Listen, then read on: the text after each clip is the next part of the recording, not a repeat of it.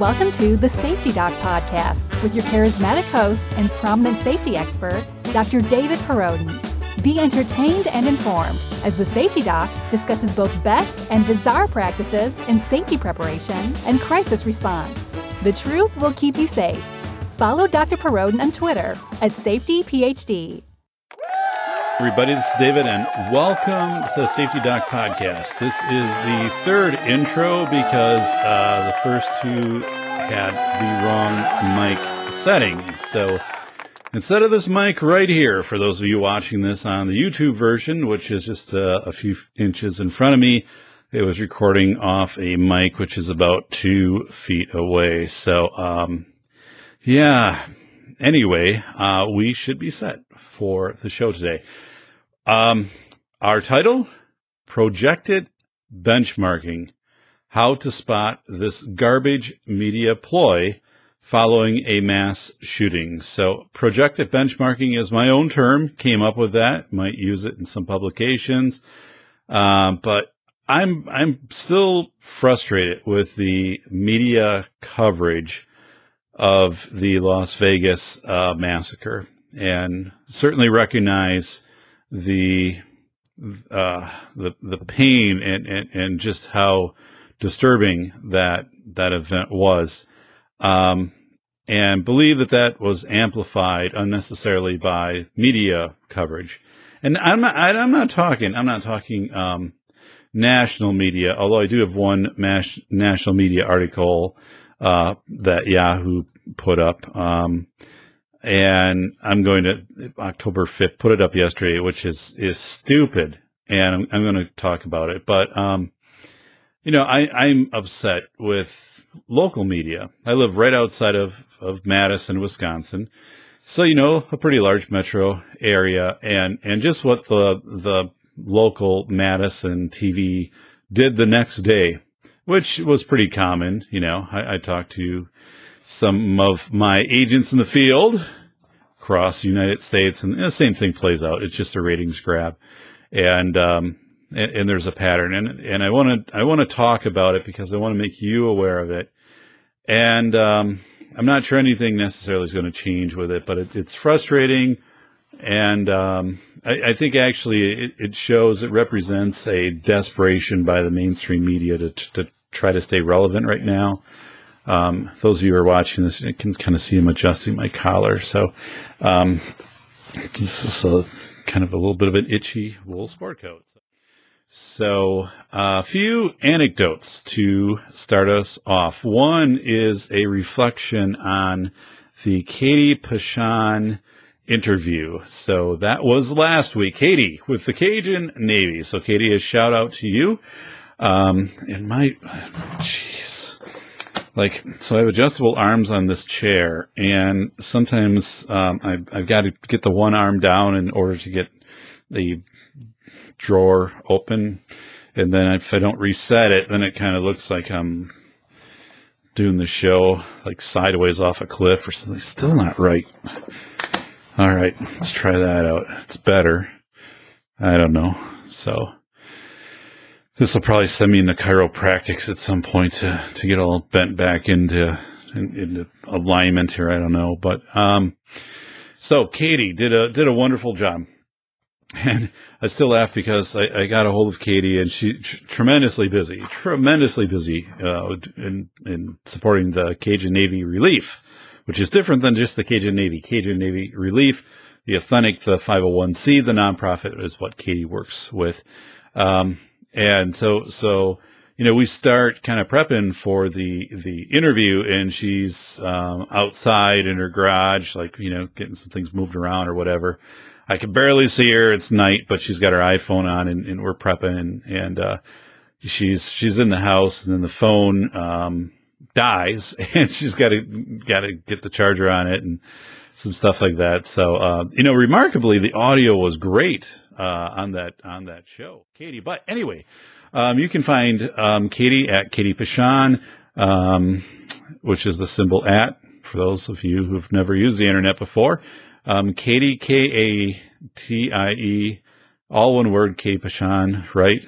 I don't know. I can't check it now. Um, but um, K A T I E P E C H O N. Um, which you think would be more fluent considering reading this right off a piece of paper in front of me. Um, but anyway, if you go Cajun Navy Relief, start looking under that. You can find Katie. Of course, I've, you know, that's my pinned, um, post in Twitter right now up until I put the new podcast out there, which I'm recording at this moment. So, um, yeah, Katie's done a tremendous job. Cajun Navy Relief. What really struck me with, with the Cajun Navy Relief again is that, um, you know, Katie, Katie, for example, was working on ripping out drywall, helping to gut, a, gut houses in Louisiana from the 2016 flood, you know, like a year ago. So it's one of these, these operations that scales up and then, um, sustains it, you know, other operations scale up and then they scale down and, and things move on. So very impressed by the Cajun Navy. Um, very, um, mixed, you know, timing for the show to come out because it came out and, and then, um, you know, you know, literally a day later we had we had the Vegas shootings. So it was it was something where we have the the best of America grassroots efforts, people coming together, volunteering, um, helping others, and then of course we had the the Vegas um, the Vegas massacre. So it felt awkward to do a lot of promotion of the show. Um, so I was, I, I, maybe didn't do as much with promotion as what I could have, um, just because I didn't want to give an impression that I was trying to, um, divert a, attention away from what was happening in the moment in, in Vegas. So that is the reason, um, you know, the show, and I, have I've gone in now, um, a little stronger back into Twitter and, and to work uh, efforts on, on getting people to be aware of the show, but, but it was just awkward, awkward timing. I mean, I don't want to come out and say, Hey, like this horrible, um, you know, massacre happened in Vegas, but look at all the great things that are happening with the, the Cajun Navy. Like those two things would balance each other out, you know? So it, it was, it was really, you know, kind of again, awkward timing, but there's also something in there that if you watch the video and listen to Katie and, and listen to the Cajun Navy relief and what's going on, there's a lot of really tremendous people and, and kindness and giving that's happening in America. And unfortunately, unfortunately, we have it interrupted by idiots, um, you know, um, who decide to kill 58 people. Um, so so at some point, yes, the show is going to be moving over to Podbean. I've, I've made that choice and have a few podcasting friends, including Hector Solis of Typical Daddy podcast and the Awareness podcast, which is going to be releasing its inaugural inaugural episodes here in a few weeks. Um, you don't want to miss that. Uh, the the awareness podcast. Go in awareness pod at awareness pod on on Twitter. Follow um, Hector boy, he gets into some super hard hitting topics and is interviewed. Um, it, for example, like prosecutors um, in child sex trafficking and, and and the stories behind the stories. He's he's he's extremely thorough, uh, very very professional, um, and I've learned a lot from Hector, and and he's and he's a close friend. So, um, but um, please subscribe follow the show. And I do appreciate that actually it was a couple weeks ago. I was sick and it was like 90 degrees here and humid, you know, which was very atypical for Wisconsin in September.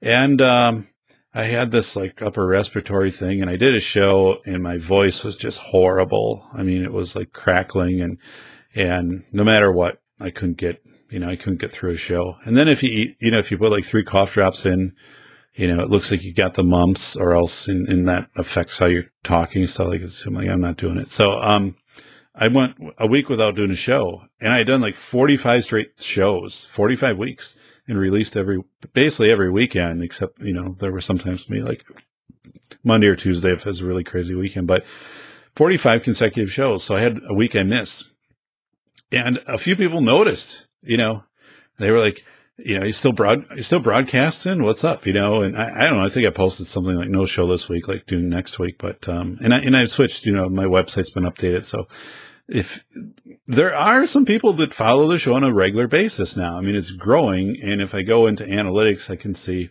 you know, internationally, there's, there's, there are people who are following the show. Um, but I do have an organic population that will, you know, regularly uh, message me or email me and things like that. And, and, like they listen to the entire show. Then they'll talk about like a specific point in the show and something like that. So maybe you're seeing some of those threads show up on Twitter. I mean, you don't have Facebook. So that's the one thing people are like, once you get Facebook, I'm like, which I had. And I have to figure out some way to get that in a, in a way which I don't, I don't want to, I do not want to friend anybody. I do not want to know what anybody else is doing. I don't care. Um, but if it is what I have to do in order to get a a podcast page where then I can can share this and um, you know like the the sustainable living podcast Mary Marianne West um, I, I just I, I love that podcast and Larry Roberts Readily Random and and other uh, other podcasts of, of, course awareness podcast typical daddy um, podcast with uh, with Hector Solis. Um, but but anyway, you know they they all they all have that, and it's not like I'm socially media um, inept. I mean, I'm not. I I had Facebook. I mean, I'm using Twitter. I've got the you know the website's really cool. Thank you, Larry Roberts, by the way, and. Uh, but uh, yeah, I go into the 405media.com. So the show is broadcast on the 405media.com out of Los Angeles, California. Thank you for tuning in to the Safety Doc Podcast with the nation's leading safety expert, Dr. David Perrodin. Author, radio show host, university instructor, researcher, expert witness, and consultant. Powerful testimonials. Dr. Perrodin has a strong reputation as the go-to safety consultant, and he was still able to exceed our expectations. When we went looking for an expert in the field of crisis preparedness and prevention, David was the single person we pursued. Not easy stepping into the touchier subjects of life, but Dr. David pulls it off. Take a listen. Now, back to Dr. David Perrodin and the Safety Doc Podcast.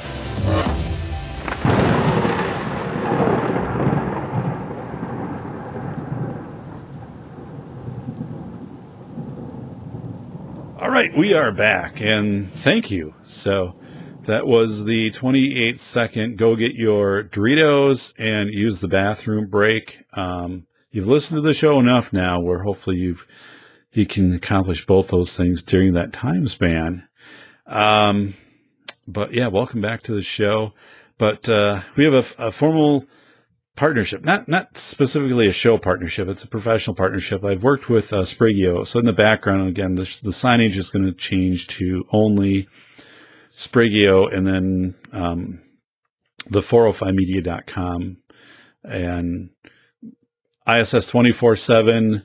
Um, definitely appreciate them supporting the show. Uh, they they do incident management for example the the NFL, NCAA um, large large venues. Uh, their systems are with with communications and rescue um, uh, or, or, critical incident management situations. You know, someone is at a baseball game, Major League Baseball game, and you know they're up in Section C of Deck 112 or whatever it is, and and you know they're they're having chest pains that they they immediately coordinate the emergency response to that section.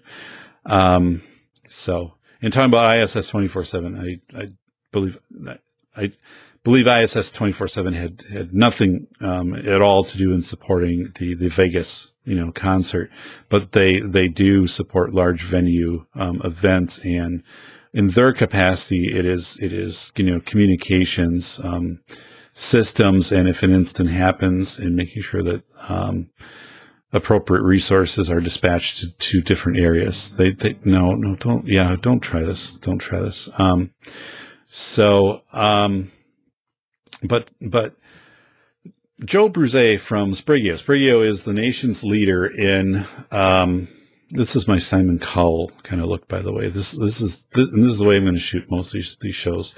Um, but anyway, um, so Sprigeo, Sprigeo.com, S-P-R-I-G-E-O.com out of Santa Barbara, California, is the nation's leader in online bullying and threat, um, software bullying, harassment, um, threat, um, online, you know, software reporting those. And actually just had in Wisconsin a, a day or two, um, a high school student had reported another student who had made a substantial threat against the school. And um, that threat was then appropriately handled and de-escalated before anything significant could happen, thanks to the Sprigeo system and the response of administrators and police. Um, I've been a believer in Sprigeo and in Joe. He's a he's a great guy. Had written a book, I believe, the middle school years. Um, started Sprigeo. We met kind of like right after he had started, so I don't know, Joe, you know, what, seven, eight, nine years ago, um, put his heart and soul into this company, just wanting to make kids safe. Really, really, folks, he, he's, he's a great guy, has a great team working for him. And, uh, Joe and I met in Madison. Uh, he flew in from Santa Barbara. I had some stops to do across the country. And, and one of, um, the discussions we had was increasing my role with, with the company I do work right now with user interface um, and working specifically on how to make sure we're ha- having the company is, is, maximizing so it is reaching as many students, as many youth as possible through the interface, meaning that if you have a reading disability, if you have autism, if you're an English language learner, that um, you're able to interface with this system because most systems out there are just too complex. Um, for that. The readability levels are, are too high. So I worked with um, a, a, or I contacted a, a, researcher at UW Madison in the statistics department uh, that I had taken a number of classes from and and got some feedback from him on on some ideas I had for readability and how I would bring that uh, information into Sprigeo, working with Joe. And also, we are designing uh, a brand new post drill feedback system. So, you know, think about it, kids. I mean, if you at work, I mean, you're doing a drill, it's a fire drill. Everybody, all right, fire drill. You hear the bell, go out to the um, sidewalk, stay out there till you hear the all clear, come back. Nobody really knows why or cares. And even on 9 11, um, through Amanda Ripley's book, um, which I forget the name of right now, but Amanda Ripley um, wrote a book after 9-11 and it's behind me, which might take me a while to find it. But um, she indicated, you know, she interviewed a lot of people from the towers and, and a number said, yeah, I mean, once the, the drills, we would have drills, like we're all supposed to get, you know, into a certain area and then, you know, descend down some stairs or whatever. Some of them didn't do it, you know, after a while. I mean, it was just like, sound the drill. Some people assemble an area, some people wouldn't. Four minutes later, you get the all clear. But you know, you run into drill fatigue. So we are working. Um, let's say we. I'm working with, with Joe and his team on um, an approach to tackle drill fatigue, which I think will be very effective. And he has shared it with some of the um, substantial clients of his company. They're very excited. So anyway, I'm looking forward to working with Joe Bruzzese um, in a elevated consultant role. I've done work with the company, but this is definitely a a step um, up into a kind of primary lead consultant on interface design and looking at their data systems. Um, you might say, Dave, why are you doing this? Uh, well, remember also here that Safety Doc does have a PhD. God, this is like okay. As as you look at this on YouTube, this arm is upright. This this this arm on this chair is literally six inches lower, six inches lower than the other one. This arm, which looks like it's down, looks like I'm leaning. I'm like this can't go any lower. I love this chair, by the way, and like I had to this, you know, after a while, the the shock thing doesn't work, so the the chair won't go. You can't adjust it up and down. Um, so I permanently bought this fix off the internet. I, and again, I like to plug the company. I don't know, it's years ago. And you, you basically put these things around it and it fixes a chair in one position. But once you do that, it's kind of where it is forever. And, but that's fine for me because I didn't, it was never adjusting the, that chair height anyway. So like, um, but, uh, why, yeah, why are you working with Sprigeo? Well, because I'm a, res- you know, researcher and, and I you know, research safeties, uh, safety input systems, high stakes decision, decision making. I have a PhD out of Madison, UW Madison. Um, and, and this is, this is what I want to do. And I think, um, there are ways to make systems more accessible to more kids, more families. And as we just had with the Vegas uh, massacre, that if you can identify ahead of time uh, signs and get those in and into people um, and, and, have those investigated, especially in schools. There's usually residue. There's recruiting. You know, more and more information is coming out on on this this guy. I forget Paddock, I guess is his last name. You know, he probably worked with others, and it's like, hey, I, we had no idea. Of course, things are gonna you're gonna find you know these websites he went to, people he interacted with. Of course, there's going to be a trail. Um, but anyway, um, that hopefully you're going to have a system that's going to detect that. It's like the submarine with the super, super, super great sonar that can hear, you know, like two lobsters duking it out on the, you know, on the uh, floor of the, or on the seabed 300 miles away. Yeah. And, um, it's, it's kind of like that. Um, so really excited, R- really excited to be working with Joe on that. So anyway, there's 55 million kids that go to school every day. And, uh, that's a lot, folks, in the U.S., 55 million kids. So if you have, uh, your kids are going to school, understand what the safety system is. And if it's a re- tell an adult, that doesn't work anymore. It's that, that doesn't cut it. Okay. It just doesn't cut it. So, um, if, if your school doesn't have a system, check in the Sprigeo. If they, if you want to ask, talk about what they have, um, you know, you can also go online, S-P-R-I-G-E-O, check out Sprigeo, sprigeo.com. Um, it, it is a great, it is a great, um, a great resource for schools. So, um, I don't know if any of you, I'm beating, smacking the mic here because I adjusted the position of it. Um, but, uh, I'm not sure if any of you are aware of this this company, Ten Thousand Villages. Um, it is a anyway. I went online a few years ago and bought some stuff, like with my daughters. I think for my wife's birthday and or Christmas or whatever. But basically, it's it's like supporting people from Africa and whatever. And you know, I, they make they'll take like a sardine can and make like a piano out of it, a thumb piano or something like that. But or some other cool things. Not that what they make is garbage, but it's just it, it, it's crafted by villagers, so it's you're supporting them. I don't know, but um, now 10,000 villages has turned into basically 10 10,000 emails. You know, like I get emailed all, all the time by the, you know, here here's something new from 10,000 villages. I'm like, new as in what? New as in like someone came up with this 10 minutes ago, you know, hey, it's a giraffe made of cardboard. I'm like, okay, I'm, I'm fine. Like, I know where your website is. But honestly, like, in trying to unsubscribe that and, and LL Bean, those are the two. What, once you get in there, I mean, you, you think the security breach with Equifax is bad. You get into to LL Bean and 10,000 villages and you get on their mailing list, you you forget it. I mean, you've got to go, you, you, you basically have to give up your identity at that point and, and become somebody else until they find you, you know, and it all starts over again. But, um, so, hey, please, uh, I talked about this before, but please visit the show. We are on, when I say we, me, and, you know, it's me, but, um, Apple Podcast. You can go and find the safety doc on Apple Podcast and go into uh, Twitter. Hey, at safety PhD, at safety PhD. Follow. Thank you for the Twitter following. That continues to grow. I remember uh, back in March in Disney, Orlando, I think we hit 300 followers and the show kind of was, was rather new back then. And I was like, oh my goodness, like 300 followers. And today, you know, we're, we're up around 1500. And I, you know, and I, to some people that sounds like a lot and other people are like 1500 it's nothing because I, I mean, some of the shows I follow have tens of thousands of followers.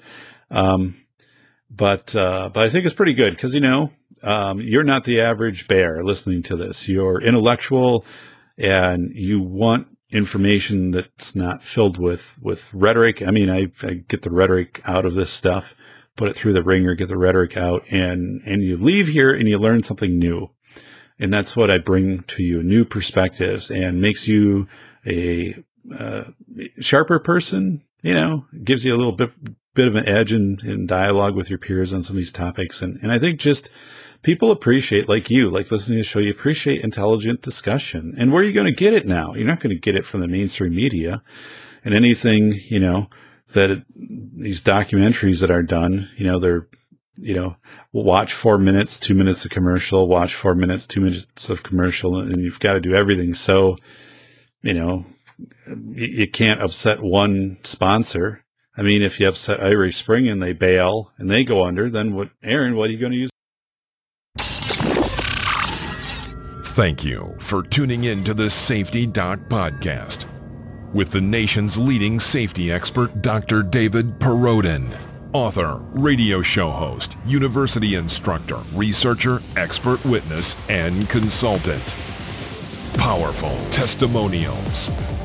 Dr. Perrodin has a strong reputation as the go-to safety consultant, and he was still able to exceed our expectations. When we went looking for an expert in the field of crisis preparedness and prevention, David was the single person we pursued. Not easy stepping into the touchier subjects of life, but Dr. David pulls it off. Take a listen. Now, back to Dr. David Perrodin and the Safety Doc Podcast.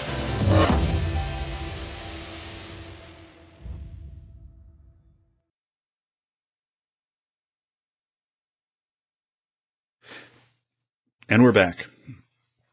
All right, this is a show which we're 54 minutes right now. Probably uh, is not going to make the one hour limit, but anyway, we're going to keep going. So, um, on October 18th, coming up here, October 18th, I'm going to be doing a co-podcast with Larry Roberts, who is the host of Readily Random Podcast. So if you go to readilyrandom.com, that is Larry Roberts' site. I love Readily Random Podcasts. Uh, Larry um, brings in guests of varying background, but but kind of focuses on, on people that have some um, life struggles that they they've overcome. Um, and recently, he's had some people on with addictions um, that they've overcome, and, and one of them was. Um, I mean, I love every show, and, and and Larry's shows. I mean, Larry well, his shows are like 45 minutes. I mean, Larry's the professional this. I mean, he knows how to edit. He, he's, he, he, so it's great. I mean, um, and, and he had on a responder to 9-11. So it was a paramedic, young paramedic guy, was 20 and he was coming out of, um, I think Jersey City so it's coming over on a boat with other firefighters, military, you know, police, EMS, eh, you know, whoever could be assembled. And they were coming over on a tour, tourist boat, you know, like they would do a harbor tour. And he said, uh, everyone was drinking. So th- this is what he said on the show. So I'm not like, but he said, you know, everyone, everyone's drinking and it, just the culture that was so, so much ingrained in, in over his career and, and how it impacted his career. And actually, um, you know, he exited um, EMS because of addiction. Um, but he talked he talked about that, and just that story was never told. And of course, he couldn't. I mean, how can you tell that story without people starting to say, "Oh, look at all the drunk responders," you know, coming in and partying it up and stuff like that. And and of course, the reality is, I mean, people are knowing they're going into a a situation where they might not be returning and and it is you know it it's not uncommon even you know in the history of war for these types of of of things. Um you know for it what you know the kamikazes to to you know drink before that you know they would they would go in and um you know have their their final attack. But but um but yeah i mean he he talked about it but of course, it's a story we don't hear, and we probably will will never hear, like in a book or anything like that, because it, someone's you know there is is be taken out of context, and and it, wouldn't shed an appropriate light on responders. To me, um, I'm a critical incident briefer. years ago was a firefighter. Never had anything like this that I was involved in. Um, but, but certainly do not have a hint of looking down at, at any of those people that he mentions, um, for, for doing that. Um, not, not in the least but it, it is a fascinating story where he just talks about that heavy culture of even like um, the bars opening up at seven in the morning, um, kind of secretly, you know, for the ambulance drivers who get off shift and the nurses and things like that, and so they could go in and and and kind of commiserate and, and talk about their their their days uh, or nights, I guess, and um, be there for a little while. Um, you know, collapse into to bed or on the couch and, and get up and kind of do it all over again. So, um, but anyway, readilyrandom.com. Visit that. Uh, Larry's, Larry's really putting together some awesome shows and I email him afterwards and, and sometimes I, I try to make contact with his guests. Like I'll say, Larry, can you contact this guest? And, and, you know, I have like a question or something like that. Um, and some of them are like, yeah, no, I don't, you know, they, they kind of don't want to contact anyone else, but, um, but yeah, Larry, Larry does a tremendous job. Check out Readily Random. So anyway, we're doing this, this show, this co-show, Larry and I, and, and I've gotten to know Larry. You get to know people in, in the podcasting community. So, um, and, and we're doing a co-show on October 18th, and we're basically going to talk about, um, comedy after tragedy and how you, how you handle that because Larry's also a comedian, and, and I think um, I have I have you know comedic tendencies and and and have always always had that too. Um, but a number of the people on his show, for example, have gone through I mean extreme life things, and when they tell their stories, there's there's often humor that they inject or, or, you know, laughter or things like that. And, and, and I, I think that can be misinterpreted because again, you know, I, in my work as a critical incident debriefer, um, and just studying human psychology, um, part of the reason people do that when they tell these absolutely kind of horrifying life stories, the, these accounts, is it's a psychological coping mechanism. So even even the laughter that you're seeing is this mental um, kind of disconnect, this this self defense that, that a person is putting out so they can tell a story and sometimes that gets misinterpreted. I was talking to Hector Solis um, on on his um, uh, podcast uh, he's going to be releasing soon with the Awareness podcast, and one of the people who was a victim of of a very uh, very significant um, uh, event talks about that and, and and and shares some some laughter in that, and he talks about how that person was in, in sharing that story um, in a different venue, um, what was was attacked by a number of people of of you know not taking it seriously or not you know or, you know blowing it off or making light of it because yeah I mean you're smiling or you're laughing. It's like no that's you know when when they show the the, the TV show Mash you know um, Mash of the based upon the Korean War and they bought a lot of stories and you see like Hawkeye and you know and the doctors are always playing tricks but then you know the the rest of their days are up to their elbows in, in blood and surgery and things like that. It, it is it is that uh, that macabre type of humor that you have to have just to to get through some of these things. Um, and, and again, people misinterpret that. So, but Larry Larry and I are splitting that show up into kind of talking about comedy after tragedy and and just our own perspectives on that because I you know I I struggled with after Vegas of, um, again, I want it to be very tactful. And, you know, Katie was a lot of fun to interview for the, um, Cajun Navy relief show, which came out the day before, um, Vegas. And I was going to have a, a little more fun with promoting that show. And I pulled back on that because I just didn't feel that that was the right time for that. But yet there is a time for humor and I remember after the September 11th attacks, um, I think it was Jerry Seinfeld and, and maybe four or five other um, significant comedians at that time uh, came together in New York and did a show. Um, and and it was kind of the first show like after the 9/11 attacks um, a significant comedy show. And, and, I remember there was a preface to it. They came out, or else they had recorded and played on a screen um, to the audience before they came out, just saying, you know what, like it, this is it's awkward. We don't know how this will go. We don't know how this will feel, but we know um, humor is a part of who we are. Humor is a part. It's it, it's a distraction from from other parts of um, the grinds of life and, and the tribulations of life and the pain of life um, at times. And and so we're going to do do this, and this is to have no disrespect to um, 9/11, um, but all respect, you know, just to all of us in humanity and to America. And and it went really well. And Larry and I are going to talk about that um, and kind of just our own things with podcasting. Of do our podcasts get influenced um, because of what is happening on a national event? Does that change how how we put our shows together and release them and, and the feedback we give? Um, and then Larry and I are going to do a little bit of a time travel. Hey, we're we're the same age. I think Larry and I are like a year apart, so we've got you know we can talk about the same same things, the same you know the same music, the same type of stuff growing up and encountering.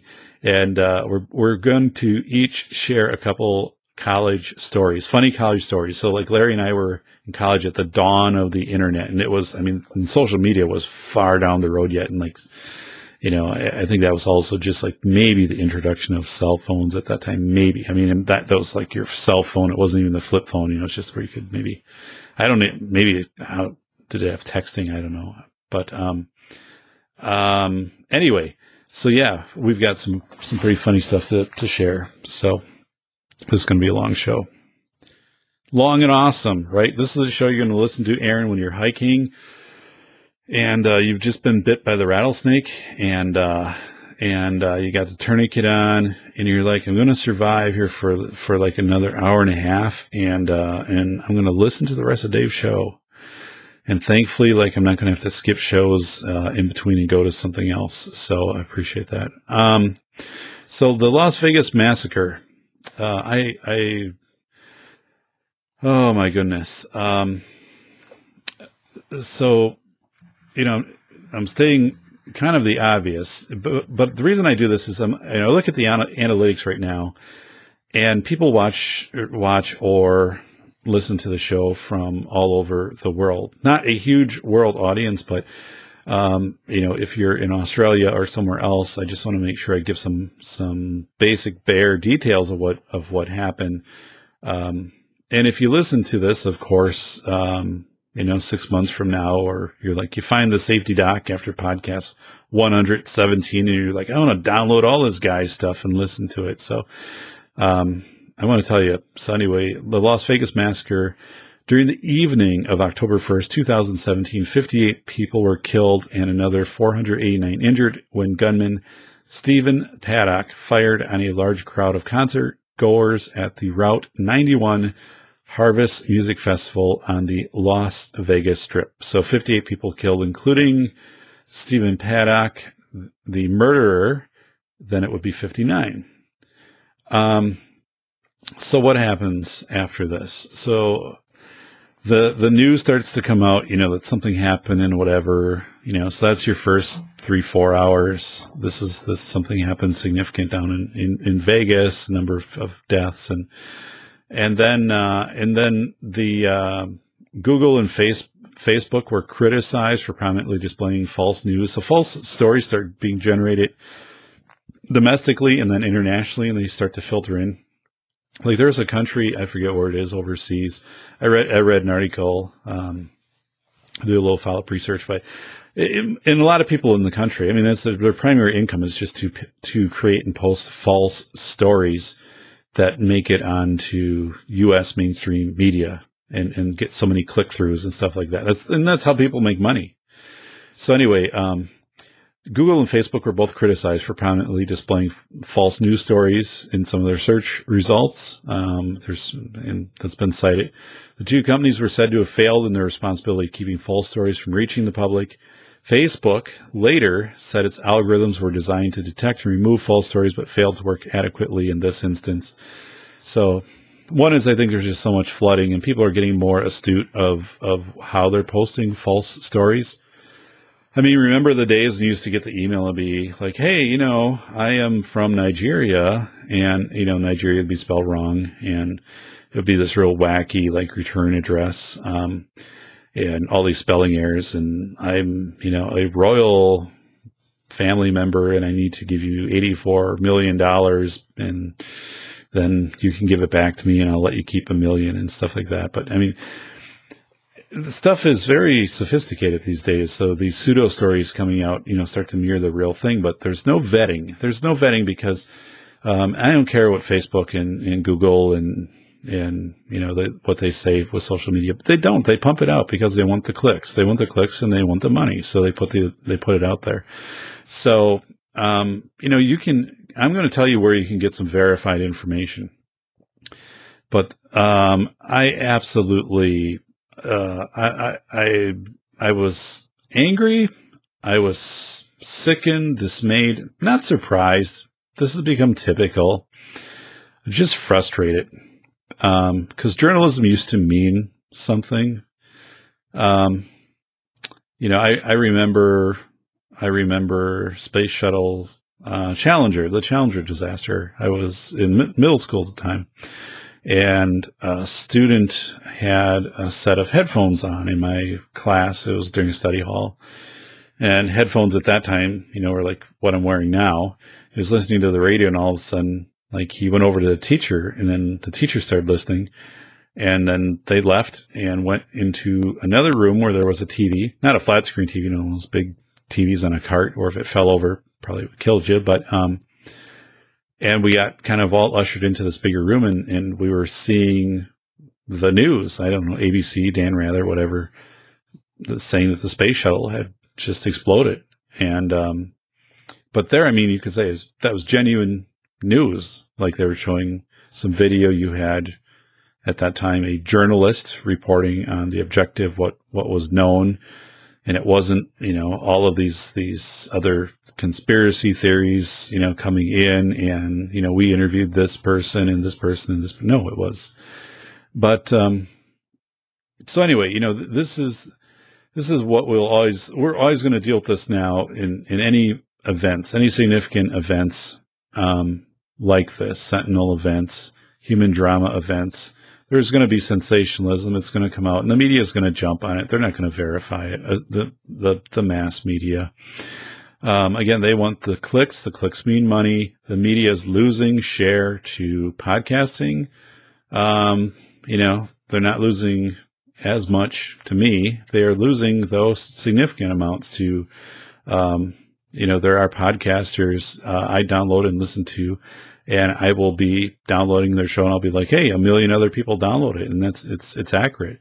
Um, and you know, if, if I'm getting information about economics, I'm not going on, you know, some, some Morningstar, some whatever site, motley fool and, and listening to some garbage there, you know, and trying to piece through all of the ads. And oh, by the way, if you want the rest of the article, click the next button. And if, if like the next button is surrounded with like nine ads, like within a millimeter of it. So if you're not absolutely precise with your mouse, then suddenly you're taken off to some, some ad that you have to like backtrack five times through to try to get to where you were. But, um, you know, I'll listen to Aaron. I'll listen to Aaron Clarey and, uh, Captain Capitalism Clarey podcast. And, you know, Aaron will, will periodically, um, you know, come in and he's, he's got, uh, poor Richard's retirement out there and, and uh, give you some of the lowdown. I'll listen to Peter Schiff, um, interviewed by Stefan Molyneux, and uh, have Peter Schiff talk about the economy. Um, you know, Aaron was a banker. Um, Peter was um, and still is a fund trader internationally. So um, only listen. Okay, only listen to the police. Only listen to the police. So when you go on TV, you watch TV or you watch a video clip on YouTube or whatever's out there, you know, if it's it, this person is with the the police that are there, not like your local police, like you know the Clark County Police Department, the responding police who are giving them information about the instant of the scene. That's who you listen to. That's where your information comes from. Um, especially initially, that's where your accurate information is going to come from only listen to the police. Um, So anyway, the local news. So our local news here, you know, I'm talking about Madison, Wisconsin. So, you know, you're probably reaching about a million people, um, when, you know, in, in the metro area. So here's what our local news did the next day. So we're talking, you know, what about 12 hours later that they were, they were starting to put this out there. The local news, this is what they did. They immediately interviewed school administrators and I knew some of these folks and so they interview them and, and also police officers or police chiefs. And here's what they, here's what, here's the questions that they asked. Okay. They, they would ask one, um, how, how would you have responded to this instant or like your organization, um, had it happened here? Okay. And second question, how, how, do, how do you train for, for these incidents? Okay. For, for, yeah, this instant, how, how do you, how do you train for a guy on the 32nd floor who's taking shots at you in the dark? Um, and C is what is your what is your advice to everybody out there? So these three questions suck. They're they're horrible journalistic questions in this context. I'll tell you why. And uh, you know, so this is this talking head stuff. I mean, this is people who come in. They have nothing. They, have, they know nothing about. You know, the reporters know nothing about this. They have no research on this. Um, so the school and there anyone they put on the air typically wants a little bit of time on the air and, and, um, so the, the school folks respond to this and, and, um, typically, you know, like we, we do our, our drills and our training and, you know, we let kids know that, you know, we try to, you know, have them be a part of it and, but we can't always keep them safe. You know, okay, so that's reasonable. I mean, that's, but the fact is like, but why are you asking? This wasn't a school shooting.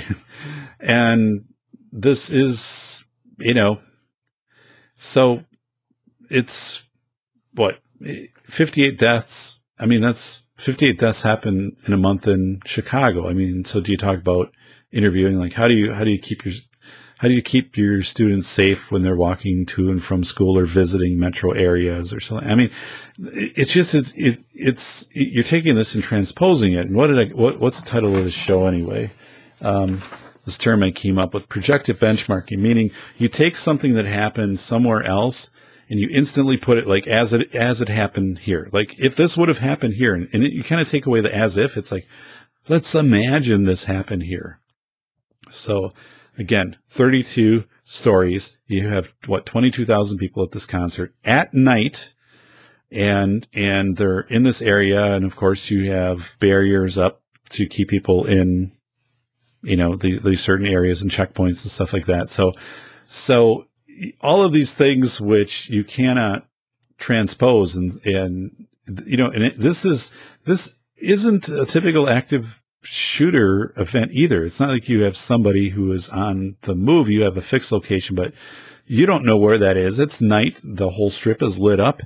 Um, until someone finally, you know, finds out that it's coming maybe from over there. But, um, you, trying to go toward the exits. Um, but again, I, just to get into this, how would you respond to it if it happened here? It, it didn't happen here. It's not going to happen here. Like you have a different context and situation. Okay.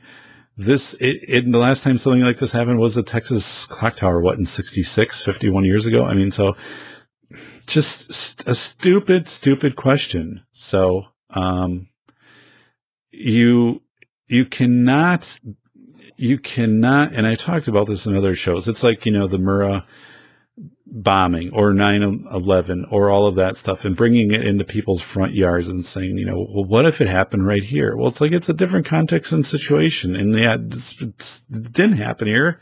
It's not going to happen here. And if something happens here, it's going to be different. And then you're going to be asking somewhere else, what if that that happened right here happened somewhere else? Like, how would you respond? This other, let's go to place B.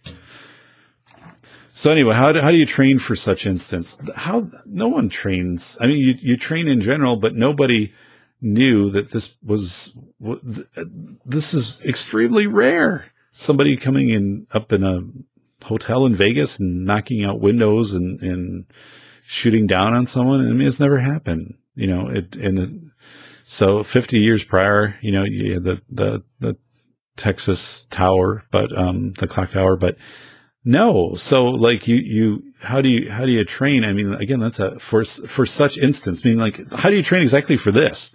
like a crowd of 20,000 people being shot at. How do you train for that? Well, you don't, you know, you, you, you, you train in general. Like if there's an attack that, um, some, some, you know, core information, which I'll get across, but these are all nonlinear events.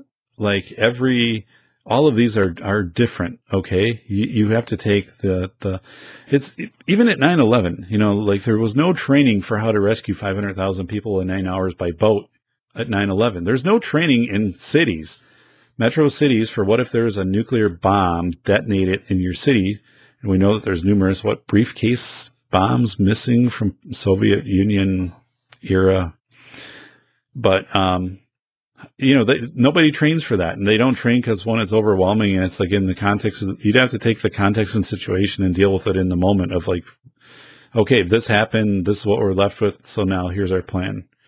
So yeah, when's the last time, you know, New York has, has trained for a mass nuclear weapons attack?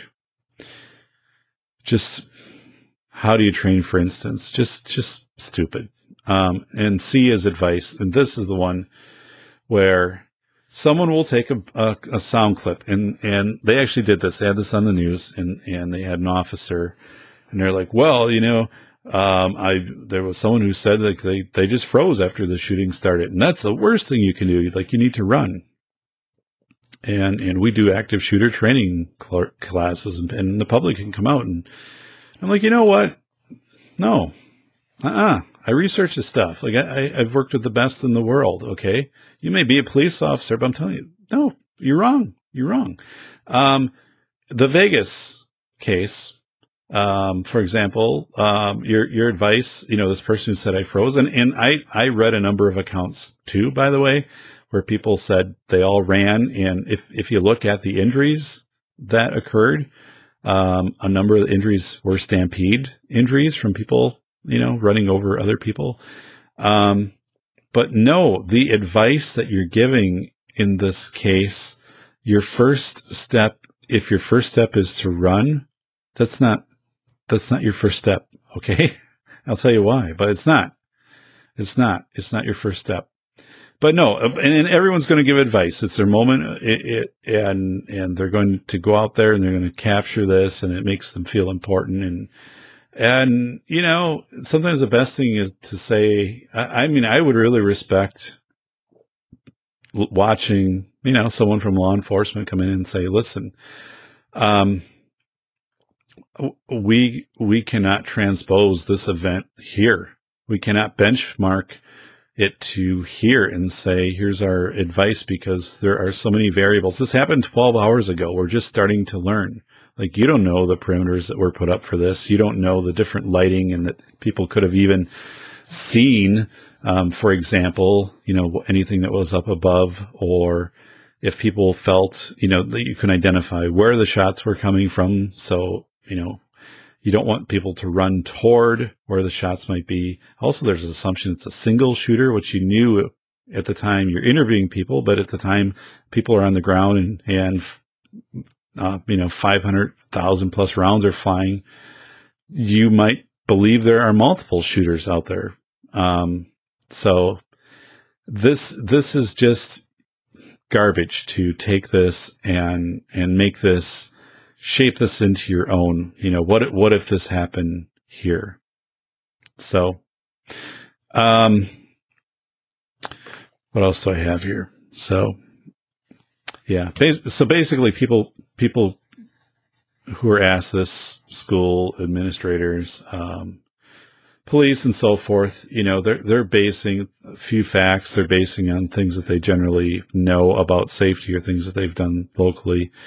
Um, but again, they they don't know the information. Like it'll it'll take 18 months and there'll be a report that'll come out on this. You know, like after Sandy Hook, it was 18 months and there's a thousand pages out there and what, 10 hours of video and, and other things. And, and that's when you can look and then you can start to actually, if you want to have a discussion of after knowing all of this information, how might we handle something like that? Here, I think you can, you can have some of those discussions, but no, not after 12 hours when you have really no idea of what, of what happened. But what you do, I guess what happens is you, you bring this fear then in. it's almost like you're reporting this as if it happened here. And like it is, it's, and it's like a razor's edge, like a thread away from happening here. Again, something like this is extremely immediately. I mean, when I know it was elevated position, that indicates someone has very high depth of training in something carrying out an attack like this. But you bring fear. You, you what you're doing the, you're not you're not educating in the media. You're not informing. And I talked to, to somebody today about this, um, who's in the cler- clergy actually, and they said, yeah, they're they're talking to other clergy, and, and they said the media has gone from the purpose of trying to inform and educate to to really just trying to get get attention and scare um, and, and do things like this, which is garbage journalism and get the clicks and get the views because they're competing for their life right now because they're being eaten alive by by podcasts and and by um, by online reporting. And, and, you can, I mean, you can do things um, like Periscope. You know, there could be a, a journalist who could could you know um, grassroots cover this right on YouTube. I don't I don't know if that was done or not, but that's done in other cases. I know it was done in the Oroville Dam, for example, and it still is if you want to just the Oroville Dam in California, there's a guy, Blancolirio, uh, Wayne, or is it Wayne Allen? I forget his name. He's a really good guy. He, he covers that, um, the, the Oroville Dam crisis. It's kind of resolved. They're, they're, they're fixing it, but people just went to him. I think he received like a media award. He has like a, a little plane. He would fly over. He'd take pictures. He was learning all about it how the dam works and that. And, and people were like, this is where I'm getting my news from. Like him, I'm going to him for my news. And I, I would go to it and he would, I know I'd watch. I was curious to the updates, but that, that's, that's the news. He's not hyping everyone. Um, so this, this whole practice of projected benchmarking, which I think sucks. And I, I think it's, it's what, it's what the contemporary media is using now and again, especially, especially the local media that doesn't have anybody out there like Madison. They don't have anybody out in Vegas. So, I mean, they're having to, to plug into whatever their affiliates are. But I just, uh, again, I got so mad about that and I wanted to, um, contact them or post or something. And I didn't because it wouldn't make a difference and it would, you know, so, but anyway, um, you're listening to this, and I'm, I'm going to tell you something like this. Ha- the next time something happens of this scale, um, how to keep yourself from getting absolutely scorched by your local news who wants to turn this um, into you know fear, which is going to keep you glued and, and, get you to their website and click on all of their suggestions and things like that. But anyway, uh, I'm going to skip over here. So on Yahoo on October 5th, they posted an article, Surviving a Mass Shooting, Nine Quick Decisions Made by Those Who Live. The article is by Korin Miller, K-O-R-I-N, Miller, M-I-L-L-E-R, identified as writer. Congratulations for Yahoo News. Um, so nine quick decisions made by those who've lived. And I'm just going to read the first, um, the first paragraph here. People are horrified and scared in the wake of Sunday night's mass shooting of concert goers in Las Vegas. Unfortunately, this isn't the first time this kind of attack has happened in the U.S., which has left many people the same question, what should I do if I'm in the same situation? Okay. One, that's, that's a really pukey intro. Um, you know, unfortunately, this isn't the first. Don't state the obvious in the intro. Okay. Don't state the obvious in your, your article and to say like, what should I do if I'm in the same situation? You'll never be in the same situation ever. There is no such thing as sameness. There's similar. There's similar situations, but there's nothing that's the same. There's not the same context. You know, there's not the same, you never, situation, context, time, surroundings, you know, it, it, it everything is different every day, even if you tried to live the same day twice, you know, like I'm going to do the same thing tomorrow. I'm going to brush my teeth, the same old toothbrush, toothpaste. I'm going to have the same meal. I'm going to drive the same. It doesn't matter. Everything's different. Um, so, and timestamps, things evolve. And we, and Katie pointed that out with the Cajun Navy so well, like the rescue she was doing, she's using Zello and, and different communications apps where we didn't even have those two years ago. So, so anyway, this is where you start. The moment you say, "What should I do in the same situation?" is you're you're you're pre-programming people to think that this this is linear. So, like if A happens, then I do B, or in this case, if A happens, I have nine nine things like I have to remember, and if I do all these nine things, like I'm going to be in really good shape. And a lot of this is crap. So, and and let's talk about it. Um, one one is um, uh, okay. Anyway, um, oh, God sakes, what is? Um, there are many potential variables when it comes to mass shootings, but the actions you can take to help ensure the safety of you and your loved ones are the same. No, again, they're not. They're not the same. They're not the same. Okay. Again, there's similarity, but not the same. And there are many potential variables. It, the, the potential, many potential variables. It's an open system. It's, it's chaos. It's non-linear. You can't, I mean, it's, it is many potential variables. The moment somebody comes in in an active shooter situation, again, and to say this was an active shooter situation, I think is a stretch because it was a fixed position shooting. Um, you, it took a while to identify where the shooter was located, but the shooter was, was, and I, you know, I guess you had the two rooms, but, but you didn't have this person, you know, running around the, the concert site, like chasing people and, and things like that. But, um, no, no. Again, this whole, there are many potential variables. There are literally, you know, tens of thousands of hundreds of thousands of variables. On 9-11, the boat rescue that rescued 500,000 people in nine hours, one of the variables was it was weather-wise a perfect day. What was it? About 80 degrees, four mile an hour winds, calm harbor, and it happened in the morning. By the time the rescue wrapped up, there was still daylight. Daylight was, was waning at that point if it would have been a cold day, uh, choppy water, windy, um, it would have been completely different or, you know, more toward um, winter. So it gets dark. You're trying to do a rescue in the dark. Uh, it would have been completely different. Okay. And those are just a handful of, of, of variables. So, so anyway, no. So here's, here's what, here's what our good buddy, um, Korin Miller says. And Aaron, if you're listening, feel free to chime in on this with any of your own thoughts. Um, and any anybody else here who follows the safety doc, please let's let's get some threads going on this. But the first thing, memorize your exits. Uh, that's good advice, but you come in, you get 22,000 people in an open air situation and, and likely they're changing once people are in they're they're probably moving some some of the the barriers to manage crowd control and stuff like that.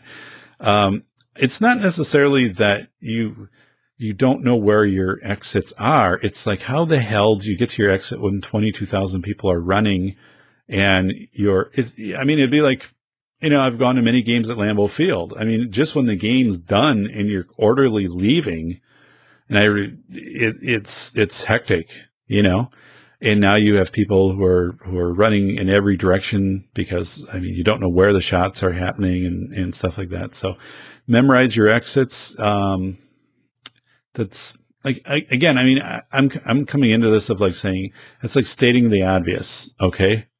You know, it's, it's, it's like stating the obvious. When it's sunny outside, wear sunscreen. Don't look directly into the sun, you know, sunglasses can help you, you know, see when you're, I mean, okay, let, anyway, let's go number two. Leave the kill zone in quotes as quickly as possible. Okay. You don't know where the kill zone is. You do not know where the kill zone is. People, you have 22,000 people and what do they have here? So, um, they have a quote here. Don't wait to see what everybody else is doing. If something bad happens, quote, take action immediately. J. Pete Blair, PhD, a professor of criminal justice at Texas State University, executive director of Advanced Law Enforcement Emergency Response Training Center and co-author of Active Shooter Events and Response tells Yahoo Lifestyle. Uh, hey, J. Pete Blair, you're wrong. You're wrong. I can bring in people who I, I don't know if I can bring anybody in with a title longer than yours. And, and Pete, I, I, I don't know the context. Okay. So I'm not going to, I'm, I'm going to kind of not go too crazy on this because I don't, I don't know, you know, what you all surrounded this with and then what, what the writer put out here. But the fact is, you you have to you know take action. The first thing you have to do, um, um, imagine um, it's night. Some people think this is fireworks. Some people are running. You don't know where the shots are coming from. You you have to try to figure out what's going on. And probably your your first thing here is what your advice is. Maybe is to lower your profile, is to get down. And so if you're standing up versus getting down, you're instantly knocking your profile down in half and and then to look and try to conceal yourself and give yourself then some seconds to go through your heuristics of what is really happening here. And if you can identify where the shots are coming from, that's great. He talks about leave the kill zone, but you don't know where the kill zone is. You don't know exactly where the, all of these shots are coming, where they're encompassing. Um, there could be other shooters involved again that you that this was one person. I, I'm sure during the moment there were people down there who thought there were multiple shooters. So this is crazy. This is this is crazy. You talk about the kill zone, but you don't know what the kill zone is. You could be running from this Vegas thing. You could be running right into where the shooter was. I mean, if one of your exits was to run and run out on, you know, the road in toward Mandalay Bay. So again, it, it, it's a statement where on the surface it makes sense. In reality, it's completely stupid. Okay. You don't know where the kill zone is. In some cases, you might. I mean, if you see uh, an active shooter and you're in a mall and they're walking down and, you know, they're, they're shooting some people and, and, you know, you're five stores away that you can get into a store and conceal yourself behind something, you know, that, that makes sense. I mean, to get out of, out of that kill zone, but to apply it to this case at night when people, again, a lot of people are just saying we thought it was fireworks. They're not immediately identifying where this is coming from and what do you define as the kill zone and are you introducing yourself into the area more proximal to where the shooter is or that there are additional shooters. It just is simplified. It's a stupid statement for this article. And unfortunately, I, oh God, now I got to do the read more. Stay low to the ground and zigzag. Okay, that actually is is pretty good advice. Stay low to the ground and, and zigzag. The first part, first part, stay low, get get low. But the second part is you have to think. In in the military, the, the first the first thing, you know, a- after you you minimize your your profile is you move into communication. And what I say, you know, not, not these things, run, act, fight. My my first thing always is think because you need to look at what is completely around you. I mean, what, what if, for example, like the people that found the cooler next to them, or what if there's a, a light post that is, that is next to you and, you know, has this big concrete base. I mean, that you can get down behind that. I mean, those are the things that you have to take those seconds to figure out so you don't make a decision which is going to put you into harm's way. Um, other people say, well, that's stupid because then you're just giving time. I mean, I'm talking seconds and the brain processes information, um, relatively flat, f- fast. I mean, in these chaotic situations, very fast. Rory Miller wrote several books on how to, to train, um, guards, um, in correctional facilities. And he did that himself, but he, he talks about this thing of, of taking that time to think about what you're thinking of um, in, in, those few seconds to, to know so you can override kind of what an innate reaction might be to what uh, intellectual reaction would be that you've actually thought out. And yeah, I mean, if you're leaving and zigzagging, now in this case, like everyone probably, I mean, to zigzag might not be practical. You, you might not have the space to do it. Um, and the zigzagging obviously is, is, and that's just a pattern it's a strategic military pattern. They did it with boats and everything else because it's hard to get a fixed location on something that's that's moving in different directions. Um, so yeah, pretty general information. I think stay low should have been like one of the first things. Like get down, lower your profile. Five, if people are getting trampled, try to find protection. Um, and and here it's like you know try to get behind like big speakers, big light stands, look for a structure to get behind. If people are getting trampled, but how the hell do you know that? How are you making this assessment when 25, 22,000? It's like it it you know, stadiums, when people rush down on the stadiums, they do not know, like in Camp Randall in Madison, you know, they had the Madison, the crush of what, seven or seven, eight, nine people were killed, I believe, um, back about 20 years ago after, I think it was beating Ohio State. They were, they were crushed up against the railing in the front. And since they modified the stadium, so hopefully something like that could never happen again. But, um, the people 10 rows in back had no idea 10 rows ahead of them that these people are being crushed to death. So this is like this knowledge again of your, if, if people are getting trampled, a lot of people probably didn't know people were getting trampled. Um, and try to find protection. Why would you say if people are getting trampled, try to find protection? Wouldn't you try to find protection anyway? So I did, I don't know. Um, six, tell your kids they need to listen to you and carry them if you can. I don't what the hell kind of a statement is that? Tell your kids they need to listen to you? Like, who are your kids going to listen to? I mean, and carry them if you can. So isn't, I mean, isn't that an intuitive, you know, it's like, Hey, yeah. Or, you know, my wife or, you know, for, I'm, I'm there with three friends. Hey, we have to listen to each other. Jeez. I just, yeah, and you wouldn't pick your kid up and, and carry them and, and naturally run. Um, stay off your phone. Oh Lord. Um, oh yeah. Because if you're, if you're on your phone in, during the event, one is you're focusing on your phone and you don't have situational awareness of what's happening around you. So that's why you stay off your phone. It doesn't say that necessarily here, um, but you stay off your phone because you need situational awareness, completely aware of what is happening around you. Okay. That, that's why you're staying off your phone.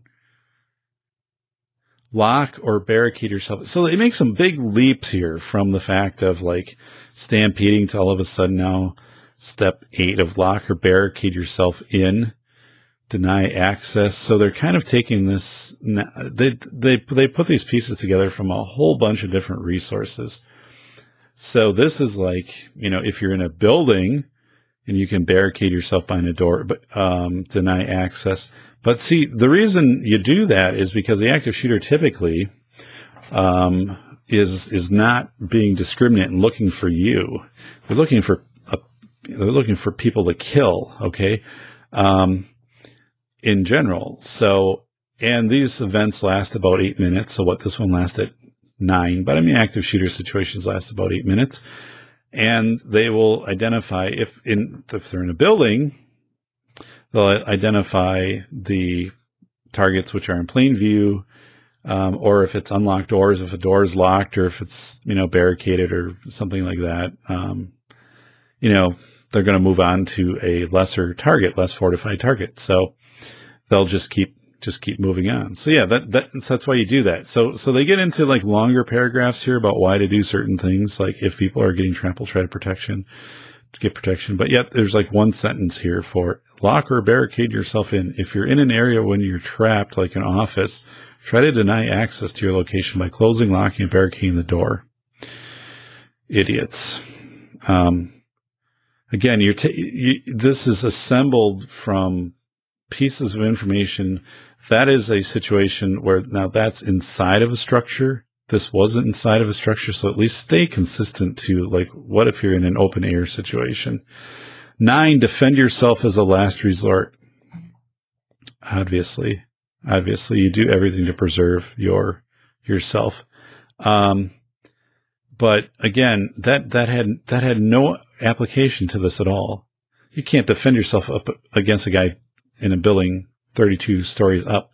So this article is, is, it's a hodgepodge. Um, who are you again? Korin Miller? I don't know. I think I tweeted this article out once just saying this is bad journalism. And Korin, this is, this is horrible. Come on the show, be a guest. I don't know. I mean, and the thing is, I'm looking at this more.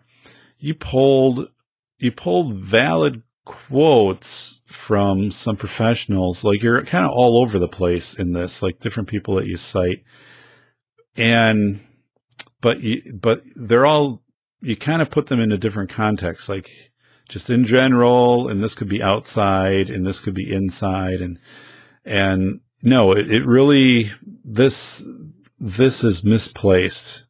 This is, this is misplaced.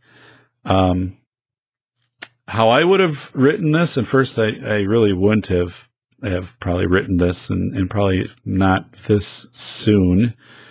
Um, because I, I think I would have wanted more information about the outside venue and how the venue was set up and how just the exits were in, in general and, and some of those things before I shoot off an article like this. But I think one is, you know, you, you lower your profile if something is, is happening, um, you are then using your heuristics to think of what your options are, trying to conceal yourself. If you identify where a shooter is, and you can get to what you perceive as an exit or a safe area. But again, you're thinking single shooter, the the lone wolf. Uh, remember Klebold and Harris, that wasn't the case, and they tried to recruit more. And who who's to say this guy wasn't working with others? Um, and you could you could have had other people on the ground to a radio that he's communicating with. So um, get out of the shooter's line of vision, and you had no idea what that was during this event. You know, you, you had no idea. Um, this whole thing, if people are getting trampled, and you're not gonna you're not gonna know, and then why why would you say try to find protection after that? I just a stupid statement. Tell your kids to listen to you. That doesn't, I wouldn't, why would you say that? Stay off your phone. There, I think you, you just say situational awareness, like situational awareness. Like, yeah, don't answer your, you don't answer your phone. You don't, and until that event has, has concluded. Okay. And again, they're going to wrap up typically in eight minutes and you definitely know you're in a, a, safe area or it's concluded the police have brought an end to it, then, then yeah, access the phone. Um, and then you, uh, I, I don't, you know, I don't, I'm not going to give you any more time on this article. I might, I'm probably going to link it out because I did, I, I did tweet it. So I'm going to have the hashtag to it, but it's bad, bad journalism, buddy. Korin, it's, it's, it's not good. It's not good. And it's nine quick decisions made by those who lived. Um, and, you know, and you're implying this is from Vegas. Um, but how how the hell did um you know tell your kids they need to listen to you and carry them if if you guys can look to barricade yourself in. I mean some people did that with a cooler. Defend yourself. No but no one defended themselves. No one no one there defended themselves against him. You know, nobody had to try to tackle him and take him down who was involved with this. I mean, you had the, the, the security guard at the at the at Mandalay Bay, you know, who had 200 rounds come through and, and you know was hit. But I mean, if you're out on 22,000 people for the concert, I mean, you're not having to rush this guy and take him down or something because you have no other choice. It's just stupid.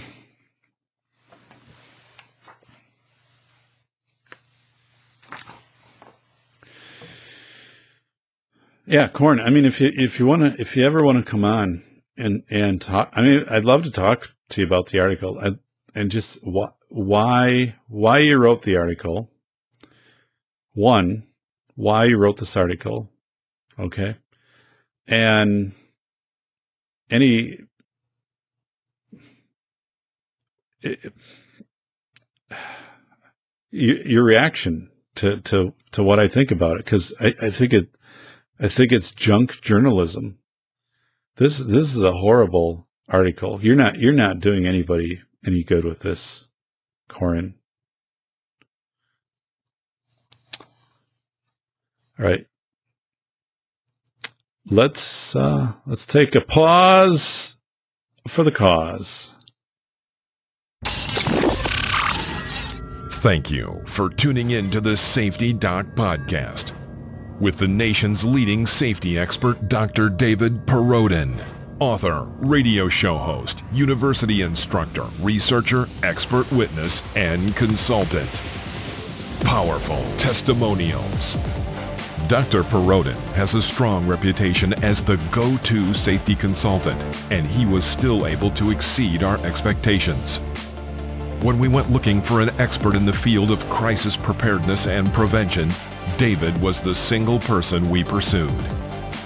Not easy stepping into the touchier subjects of life, but Dr. David pulls it off. Take a listen. Now, back to Dr. David Perrodin and the Safety Doc Podcast.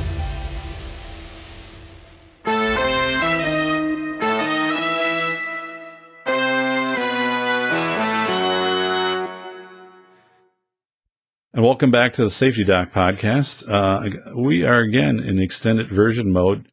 You know what though? Uh, a couple of weeks when uh, Larry and I do our show, that will be 60 minutes. We'll be back to that span. But uh, you know what though? Uh, I'm getting more people than not who are saying they like the longer shows because of, of they go out and they do something, whether it's it's hiking or they just keep a show on in the background while they're working on a project or in the garage or on a commute.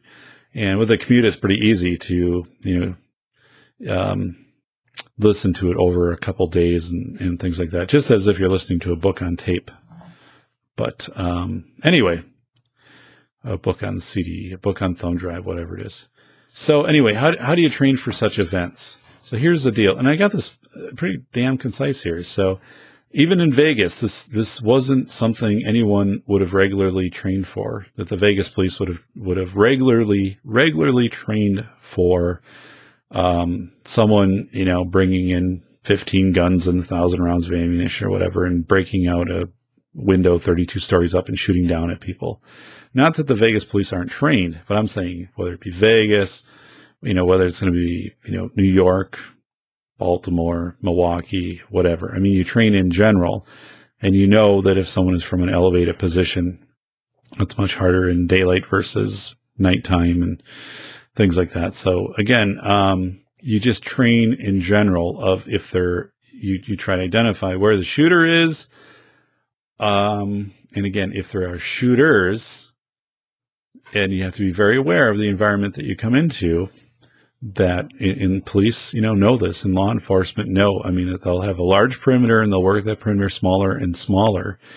Um, but if, you know, they will try for schools, for example, though, I mean, you know, they're, they're going to try to get in and neutralize the shooter that they're aware of, but they're also being very cognizant that there could be other shooters at the same time. So it's like, even though like, you know, this Stephen Paddock is, is neutralized. I mean, take, takes his own life. They're doing a complete sweep and they're continuing to sweep because what if he has accomplices that he is working with and they've gone silent and all of a sudden they, they spring out and they, they start acting. Um, or what if he, you know, he had explosives, but nothing was set up. What if he would have had something wired up, you know, or a vehicle that he would have had parked proximal to the, you know, um, arena uh, to, to where this this performance was, and that that would have been set to detonate at a certain time. So anyway, it's um, their police and fire and EMS are always training for uh, nonlinear events. I mean, probably 50% of what they go to in, in, again, I know this from talking to them. I know this from my own training, but you know, you don't know what's going to be there when you arrive. You assess what's in front of you. You use your training and tacit knowledge and you deal with it. Some of it be linear, like, okay, had this before. Um, others going to be very much nonlinear and you have to deal with it. In my community, we had about uh, 30 miles away, small town, and um, of, you know, maybe five, 600 people. They had a major manufacturing explosion, killed, I think, six people, maybe more. 35 fire departments arrived. So this community, their fire departments volunteer. So they have maybe, you, know, they've never responded to anything of, of this magnitude before. And they have uh, 35 departments or 37 in total responded, plus other supportive agencies, American Red Cross and so forth. And And so this is completely nonlinear. I mean, you're, you're showing up as a firefighter and you've, you've more accustomed to barn fires, vehicle accidents, things like that. And all of a sudden you're coming to a major industrial complex where there's been a massive explosion and a section of it leveled and literally uh, like a, a rail car lying on top of someone and you have to amputate their leg with a um, you know doctor that arrives on the scene. It's just crazy stuff, non-linear, but you assess the situation and you work with it and it becomes it, it's it's chaos but again we've talked about chaos in previous shows. Watch the work of dr paul rapp head of military medicine for the united states. Dr paul rapp um, you can find a lot of his stuff on youtube. He's phenomenal. Talk to paul. Um, and things become evident in chaotic situations and high chaos of what your options are and what you need to do um, and you have your tacit knowledge, your training, and you adjust. That's it, we just we talked about this what a week ago. We had Katie on talking about the Cajun Navy going out and doing rescues. Um, these are people who don't know these areas previously and, and don't know the extent, you know, fully of what they're getting into. So as they get there, they do have the tacit knowledge of understanding their equipment. They've done some of this before. Um, and, and every rescue gives them some piece of information that's new, but they're coming upon things. And, you know, one of the things too, she said, which was very interesting. She said, you know, we didn't send anyone out at night because at night it's completely different. You, you, you don't know what is in your environment. Um, and you, and, and you increase your, your risk, you know, substantially. But the, the Cajun Navy responds to nonlinear nonstop. Now, and then what would be linear? Linear would be going to somebody's house and, you know, ripping out drywall and stuff like that. I mean, pretty much, pretty much know what you're going to expect on something like that. But nonlinear is you're getting the call and you're getting into a town that's flooding and they have no boat and you have three hours and you have 350 boats. You're trying to get people out the best way that you can and making all of these phone or, or these Zello contacts and two-way radio contacts and working between FEMA and National Guard and everything in the moment um, to put together some type of system. And these systems automatically do scale in crises, and you don't have to practice. It's better if you don't practice because you're not trying to conform it to some practice. You're taking it to a non. Um, you, are then analyzing context the situation and using non-linear to your benefit. So that's how you train. Okay, that people are always. If you're fire EMS, you're always training. You're training to evaluate the situation before you. And again, I think there's some very, there's assumptions. I mean, now you know on the Vegas shooting, like it was one guy, but what if it wasn't just Stephen Paddock? What if, what if it was really like four people that that comes out and, and they just didn't carry out the rest of it? So, I mean, it, this, this narrative, Korin, and you're getting singled out on this is, um, is, is very narrow it's easy to write after after an event and go in and, and, and give specific, you know, to to whatever that event folds out, you know. Um, I, I try to be much much more broad than that, and like I think what Katie shared, I'll, tell you, um, Korin, what Katie did in her interview last week is is is a hundred times um, more helpful to people than what you put together in this this article. So, my advice when you are whatever is recited by by the news, the talking heads on your your local TV stations. I mean, once once you get into you know your your mainstream media, they usually have the resource to have somebody on the ground and and what they're doing is they're trying to connect up. They're smart enough to know to connect up with the police and to give you some data. But they're also trying to find people who are there to give you the first-hand account of what happened. And that's where you start pulling the stuff of like 2,200 people, and you don't know who the hell is there and who's not, who's coming to you. I mean, they might not have been there and they're just trying to get media coverage, but someone who says, you know, I just, I just froze and then you take that and then you bridge that quickly into an expert. An expert's like, oh, freezing, like that's the absolute worst thing you could do. Well, does one person tell you the froze? Nine other people might say everybody was running around. So, um, you know, it, it, it's contextual and people also their own skill levels of the skill set that they bring and their own, you know, mobility and, and other things into situations like this.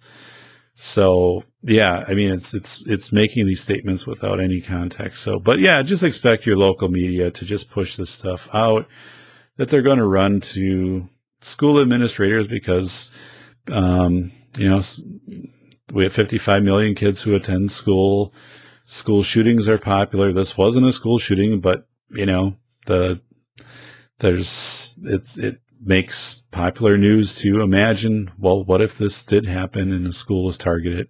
What if this happened in an elevated position and it was a f- football stadium and, you know, you have 3,000 people on Friday night?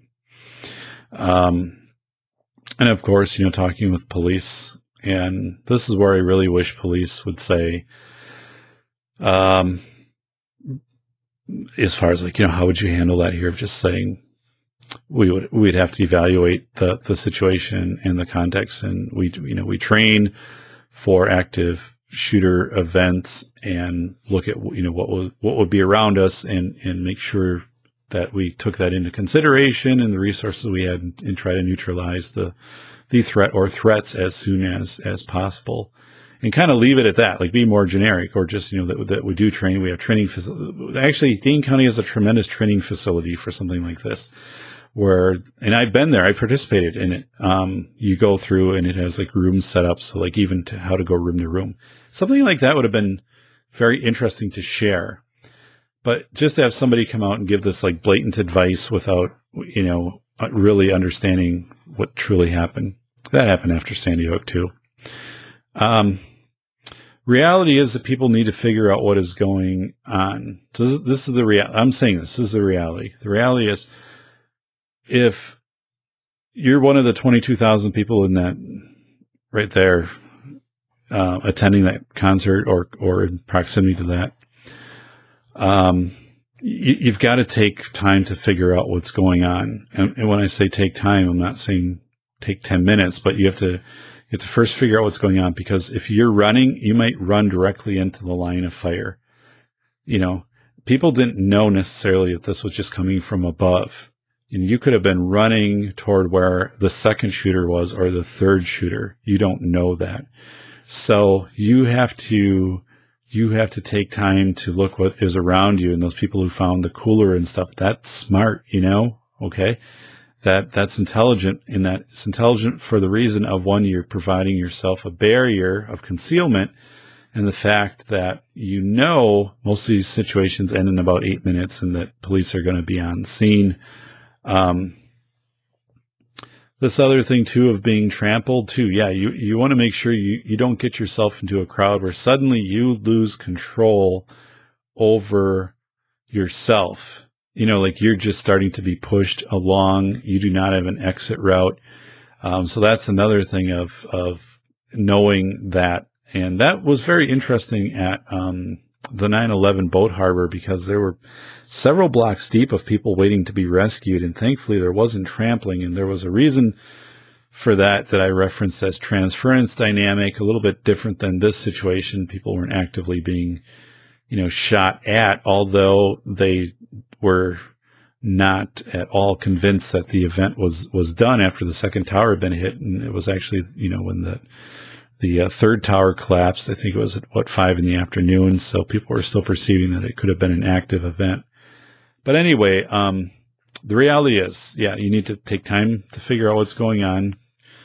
Think, um, make sure that you're you're not running into the path of of danger, and it, again, these articles assume this is always like one person. Well, maybe it's not one person. Maybe all of a sudden then there's a detonation of, of something. He could have put a vehicle that could have detonated 10 seconds later. It's, you know, you could be trampled. Yeah. You want to be in control of your movements, meaning you don't, you, you suddenly get into a crowd, um, that puts you, that decreases your options, um, substantially. And finally, um, your your best always to lower your profile and conceal. I mean, right away, like to lower your profile, like get down. Right, we hear that.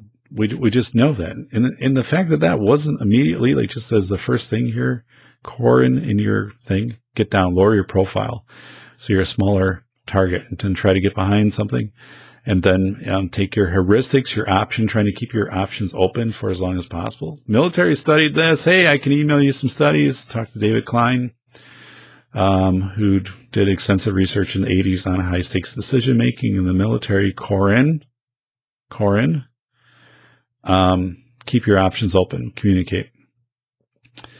So telling people to just run, especially at night in a large crowd with constricted exits and no known location of the shooter or shooters is bad advice.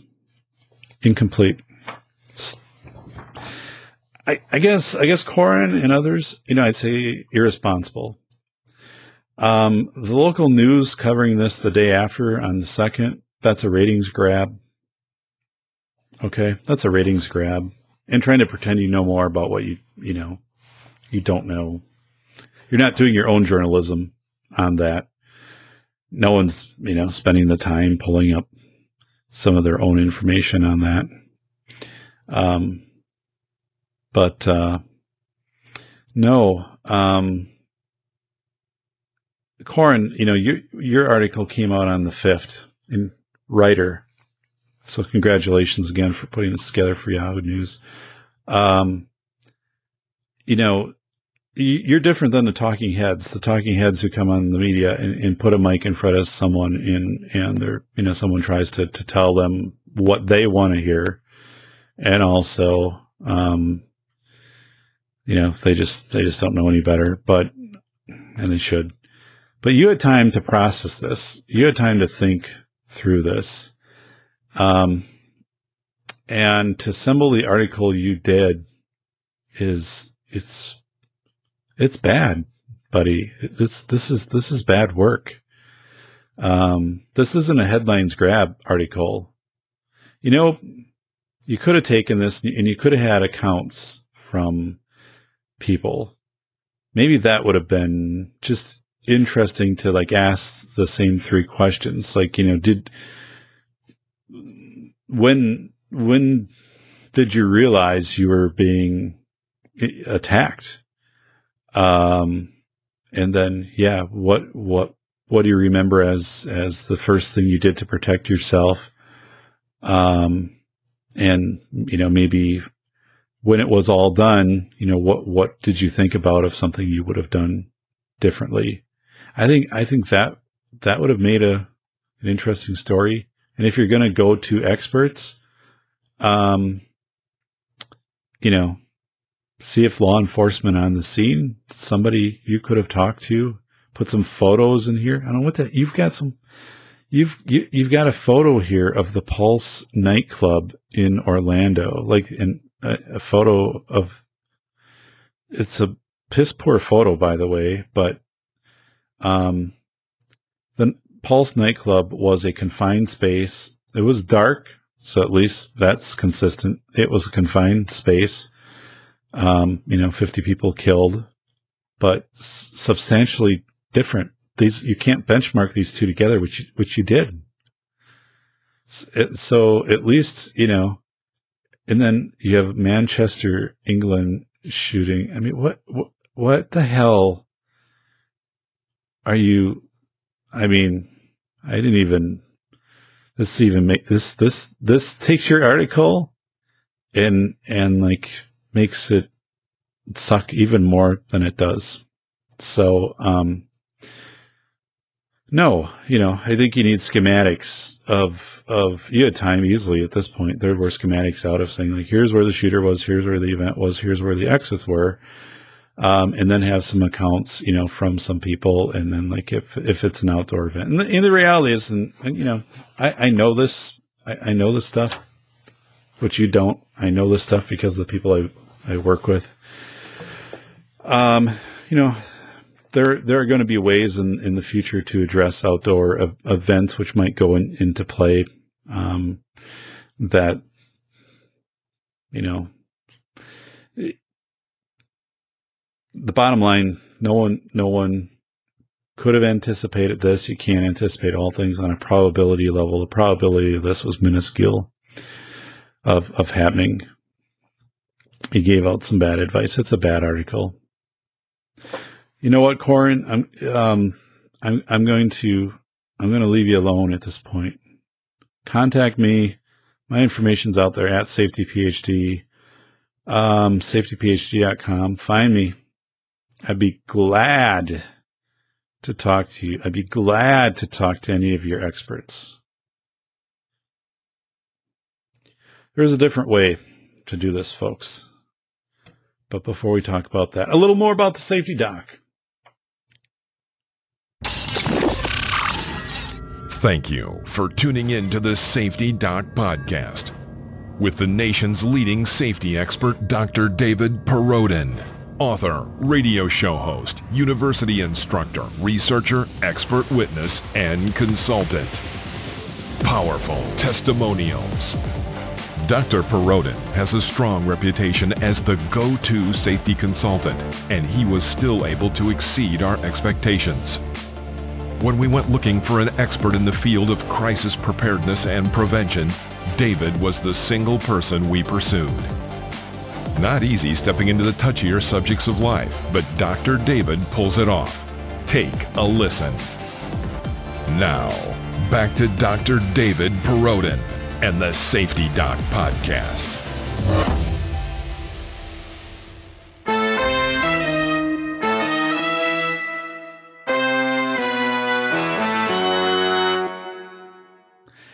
And we're back live in the studio. All right. We're wrapping up here. This this will be the end.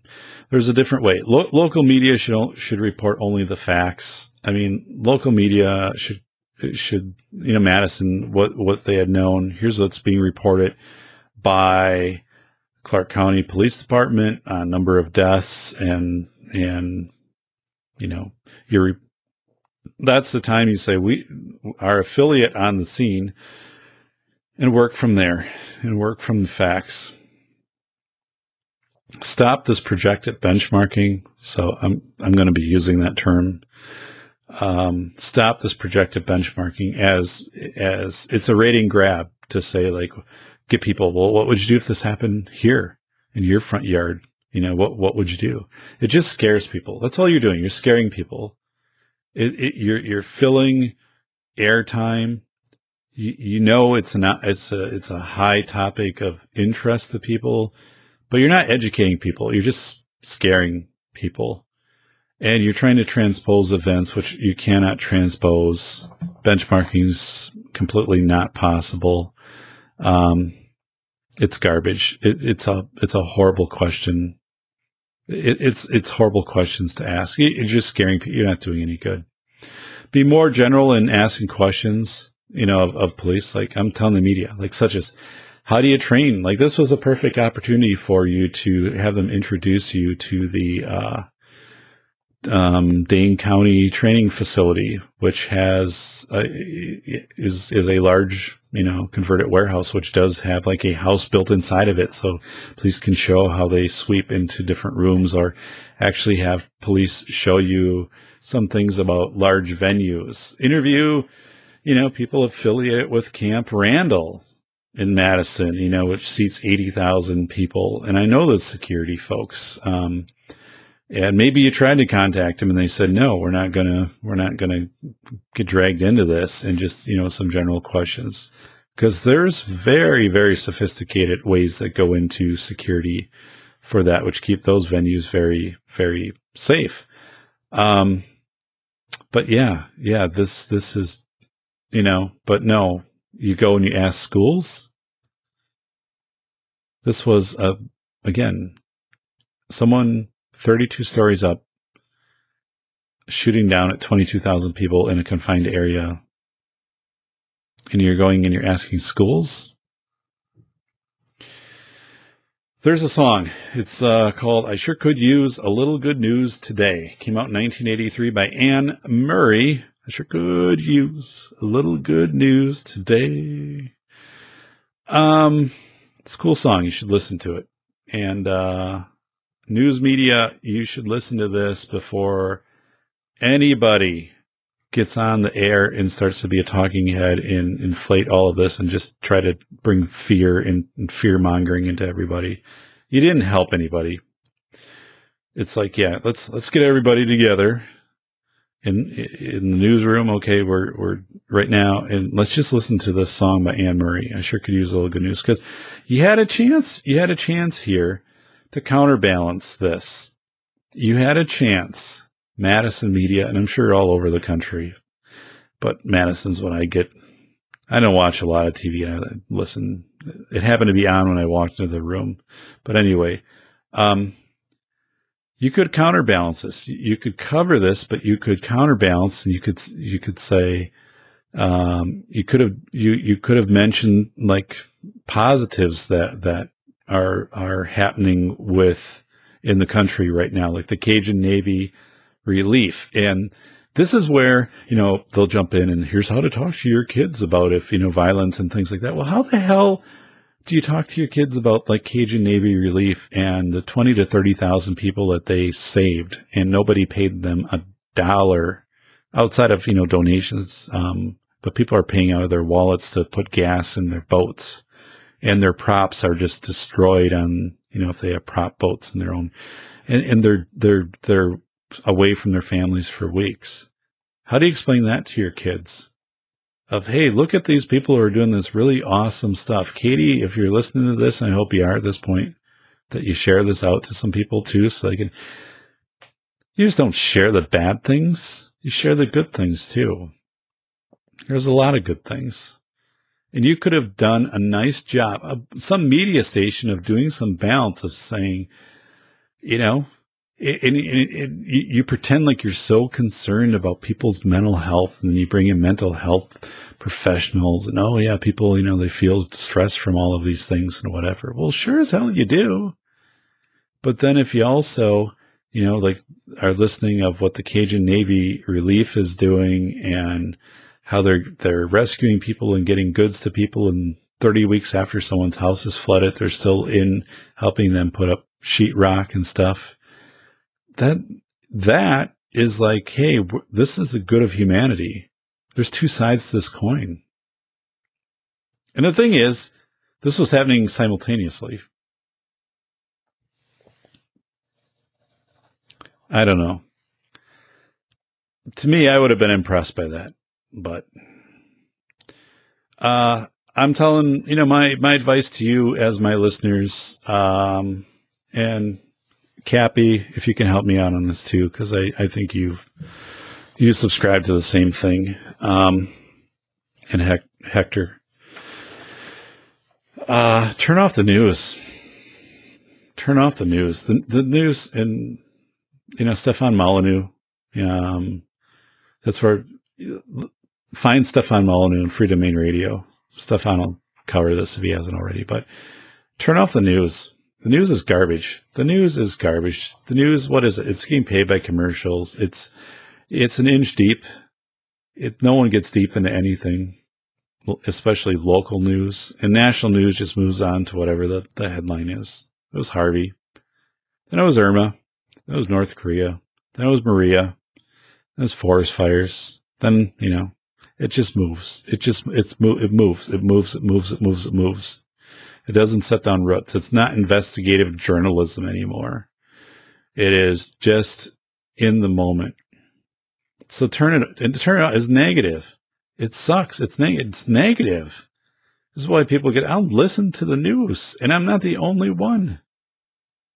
But, you know, if you want to stay informed, get your facts from, I'm going to give you three sites, Wiki News, Reuters or True News, T-R-U-N-E-W-S dot com, truenews.com. I actually like truenews.com.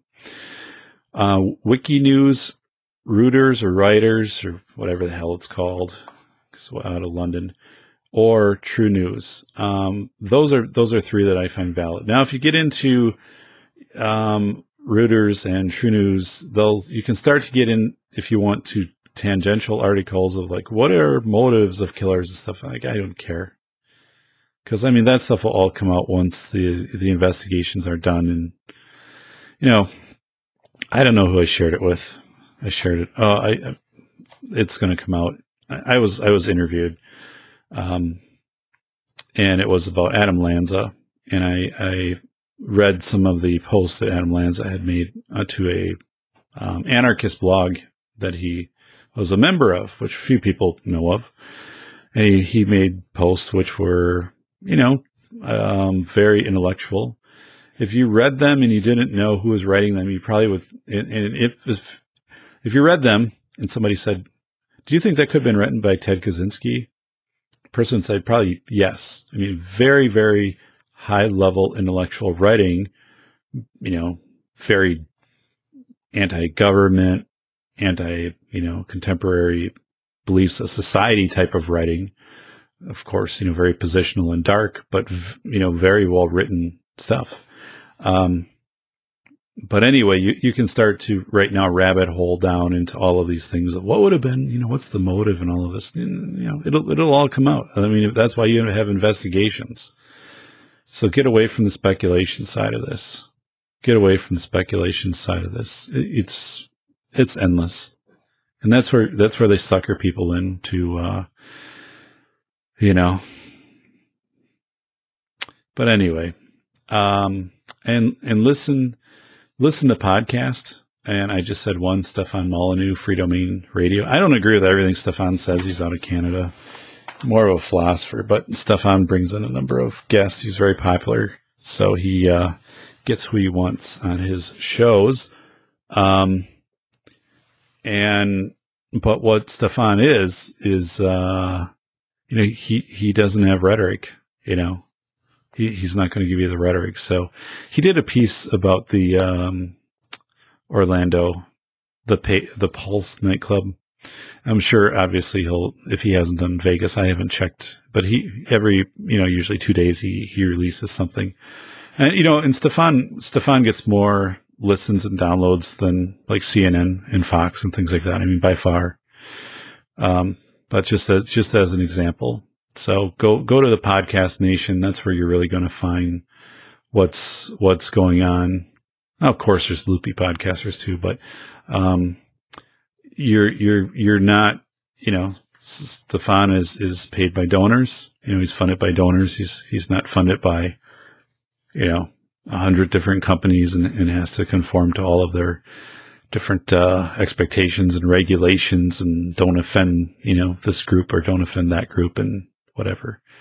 Just like the safety doc, you know, um, I do have supporters. You know, I do work under, um, you know, with with Sprigeo, um, but I can kind of talk my mind on this, and and two, you know, I don't I don't have anyone I need to report to on, on what I'm, what I'm saying on this. I, I don't have, I don't have a hidden agenda. the, the, the site isn't providing me my income, but what I want to do and continue to do is to provide you rhetoric free information, perspectives on so many topics and, and, you know, in Vegas was just too big to not jump into for the fact that so many people were jumping into it and, and muddying the waters and using it to push their own agendas.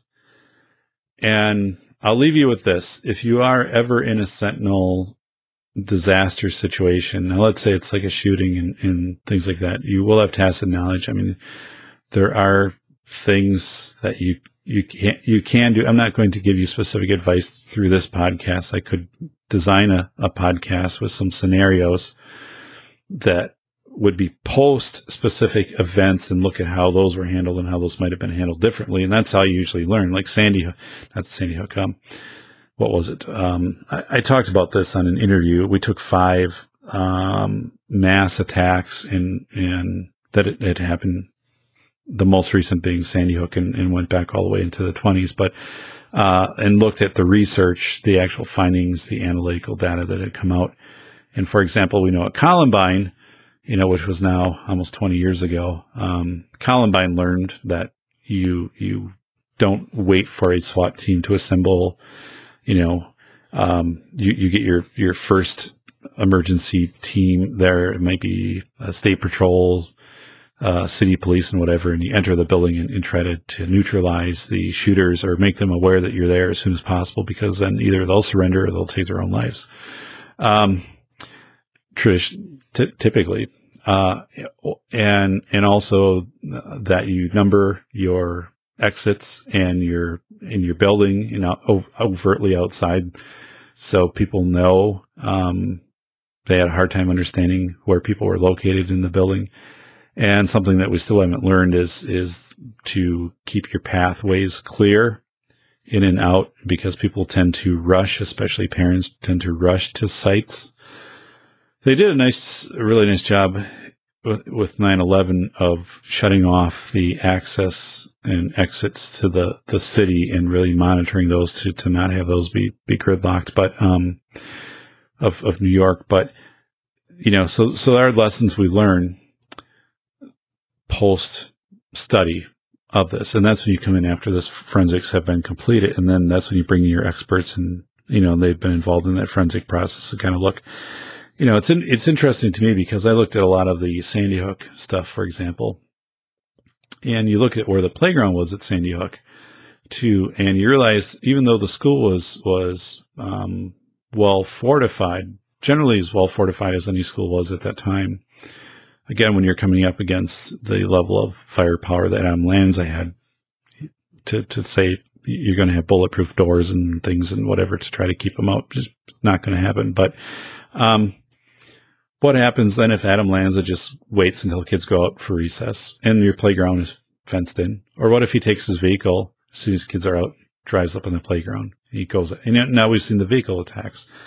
So we have these modes of delivery, and a lot of people have been asking me too. They're like, Dave, are we going to start seeing drone attacks? Well, you know, drones have been used in the Middle East for a while now to drop um, bombs, improvised explosive devices. Uh, do I think we're going to see something like that widespread U.S.? Probably not. I just don't think so. Um, does it mean someone? Does it? Does it is it a guarantee it's not going to happen? No. Someone might get creative and decide they're going to arm a drone or, you know, put a bomb on a drone or something like that. But again, that's, again, I think that's low, a low prevalence event. And yet, like I read things like New York City plans for drone attacks on schools. So they get together and do drills and all of these things. It's, you know, there's this contingency priority matrix, which is very important. You have to understand you can't prepare for everything, and there are certain likelihoods, and then you also weigh what the impact of an event would be. Even though, like a school shooting is very, very low of likelihood, technically in a school once every like 13,280 years in a specific school, you would, you know, you have high consequence if, if you end up with mass fatality in that.